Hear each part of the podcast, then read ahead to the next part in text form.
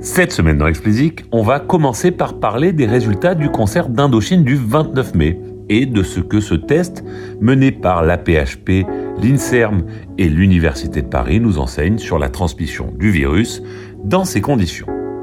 Nous enchaînerons ensuite en parlant data et de comment analyser correctement celle-ci pour que votre stratégie digitale génère des résultats. Nous terminerons sur les docus d'artistes qui, après les USA, deviennent un élément indispensable d'une bonne stratégie de sortie d'un nouvel album. Alors avant de commencer, je voulais, c'est la saison qui, veut ça, vous remercier. Vous remercier, vous les auditeurs d'Explicit. 2021 aura été une très très bonne année pour le podcast qui progresse de façon spectaculaire. N'ayons pas peur des mots. Vous êtes de plus en plus nombreux à l'écouter, vous l'écoutez plus longtemps et vous êtes toujours plus nombreux à vous abonner. Un grand merci pour votre fidélité, ça me donne beaucoup d'énergie pour continuer et imaginer la suite d'Explicit. Allez, revenons à nos moutons, le concert test d'Indochine. The Lancet, la très chic revue britannique, a publié le résultat de cette étude. Et il est assez simple. Il n'y a pas plus de risque de contamination en concert que dans votre quotidien, à condition que vous portiez votre masque bien posé sur le nez et la bouche, vous vous laviez bien les mains avec du gel hydroalcoolique à l'entrée et que les participants aient été testés négatifs avant, bien entendu. Un peu plus de 4400 cobayes avaient assisté à ce concert debout et sans distanciation physique. Seules 8 personnes ont été testées positives, PCR hein, je précise, 8 jours après le concert. À noter que la chercheuse qui a mené l'étude explique que 5 personnes ayant présenté un test salivaire négatif le jour du concert étaient en fait déjà positives, réduisant d'autant le nombre de personnes euh, testées positives 8 jours après. Alors côté groupe contrôle, composé de 2000 personnes qui ne sont pas entrées dans la salle mais ont subi le même protocole, 3 personnes ont été testées positives 8 jours plus tard. Le taux d'infection est donc similaire pour les deux groupes. Il semble également que ces résultats soient peu susceptibles de changer avec de nouveaux variants car la barrière de protection vient essentiellement des gestes barrières. L'industrie du live, à travers le syndicat euh, Prodis, s'est réjouie qu'il y ait enfin une preuve scientifique pour établir que les salles de concert ne sont pas des foyers d'infection. Et il faut bien dire que vu la tournure qu'est en train de prendre 2022, euh, de ce point de vue, on va pas s'en plaindre. Continuons avec une interview qui a retenu mon attention cette semaine, celle d'Aileen Crowley, une ancienne VP d'Universal spécialisée dans la data et le streaming. Alors je vous mettrai le lien vers le podcast où il y a l'interview, euh, pour que vous puissiez écouter, mais pour les moins anglophiles ou les plus pressés d'entre vous, en voici une rapide synthèse. Aileen conseille aux artistes de prendre un peu de recul pour avoir une approche holistique, autrement dit globale. Souvent, on a tendance à se focaliser sur un objectif, un résultat à atteindre et qui dans notre esprit pourra nous permettre de passer un cap. Aileen nous dit prenez du recul. Mettons euh, que votre objectif ce soit euh, d'arriver à entrer dans des playlists puissantes pour atteindre rapidement de gros scores de stream qui, vous l'espérez, vous donneront de la crédibilité et vous permettront d'intéresser de plus gros médias, d'entrer dans de plus grosses playlists et de vendre plus de dates de concerts.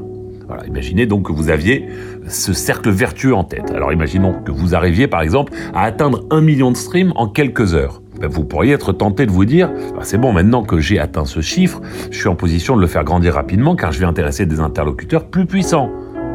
Sauf que votre chiffre, en soi, n'a aucune valeur. Et que ce qui va intéresser les éditos, les programmateurs, les journalistes, ce sera l'histoire qui entoure ce succès, ou cet embryon de succès. Il est donc essentiel de prendre du recul et de mettre vos résultats en perspective. Alors retournons à notre exemple du million de streams. Ben, vous devez vous poser toutes les questions qui vont permettre de raconter une histoire intéressante. D'où viennent mes streams? D'une ou plusieurs playlists? De quel pays viennent mes streams? Vous pouvez par exemple constater que vous avez eu beaucoup de succès en Espagne, car beaucoup de vos streams viennent d'Espagne. Ok, très bien. Mais est-ce pour autant un argument suffisant pour décider d'investir en promo, en marketing sur ce territoire ou d'y prévoir plus de concerts? Si vos streams viennent d'une seule playlist, alors peut-on parler vraiment de succès en Espagne? Et quand restera-t-il le jour où vous sortez de cette playlist? Pour prendre du recul donc, il faut examiner les bonnes datas et aller suffisamment en profondeur pour que votre analyse tienne la route. C'est logique. Et ce qui a le plus de poids bah, Ce sont les fans, ce sont pas les streams. Si vous voulez raconter une histoire, regardez le comportement des fans, pas les totaux de stream. Eileen vous conseille d'ailleurs à cet égard trois KPIs que je, auxquels je souscris également, pardon, à regarder attentivement.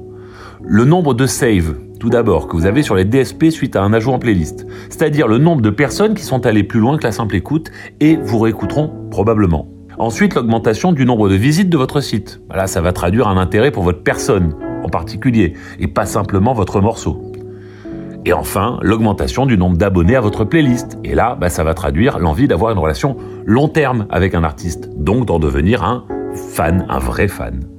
Avec ces éléments, vous aurez beaucoup plus de ressources pour raconter une histoire qui dépasse les chiffres éphémères d'une entrée en playlist, mais traduit une tendance, une adhésion à votre projet. Alors maintenant, terminons avec les documentaires artistes, qui sont devenus une partie essentielle des stratégies de sortie en France. J'avais parlé de l'engouement des plateformes SVOD pour les superstars de la musique il y a quelques mois. L'épisode est d'ailleurs toujours dispo, c'est le 87. Eh bien, c'est désormais au tour des stars nationales de proposer leurs documentaires intimes dans lesquels on les découvre en profondeur. Aurel San a ouvert le bal avec son docu sur Amazon, qui est sorti quelques semaines avant Civilisation, son nouvel album, et qui a, c'est évident, pavé le chemin de l'immense succès de cet album, qui n'est pas du cas là, hein, précisons-le. Vous me direz qu'avant Orelsan, il y avait eu Gims, Big Flo et Oli qui avaient déjà fait ce genre de choses. Si je vous en parle qu'aujourd'hui, c'est que le rythme s'accélère fortement. Après Orelsan, c'est maintenant Angèle qui se sert de son docu Netflix comme d'un tremplin pour la sortie de son deuxième album. Alors réfléchissons deux secondes à pourquoi ces artistes de tout premier plan se lancent dans cet exercice. Mais il y a déjà la visibilité que cela donne en amont de la sortie, permettant de capter à nouveau l'attention des fans au-delà des réseaux sociaux ou des DSP. Une sorte de levier marketing de masse post-TV.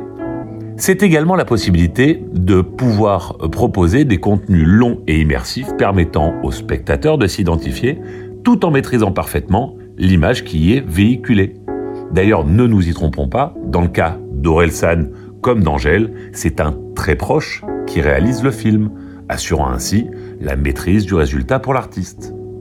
Alors bien sûr, tous les artistes, même des très établis, n'auront pas la possibilité de sortir un docu sur Netflix ou sur Amazon, et après tout, c'est pas très grave, car il existe beaucoup beaucoup d'autres moyens de capter l'attention de vos fans en amont d'une sortie. À chacune et chacun de trouver celui qui lui correspond. Et pour cela, il faut bien analyser vos datas pour mieux connaître vos fans. La boucle de cet épisode est bouclée, en quelque sorte. Allez, c'est tout pour cette semaine. Comme d'habitude, si vous ne l'avez pas encore fait, abonnez-vous à la newsletter, le lien est en description. Pour me soutenir, donnez-moi 5 étoiles sur Apple et abonnez-vous où que vous nous écoutiez.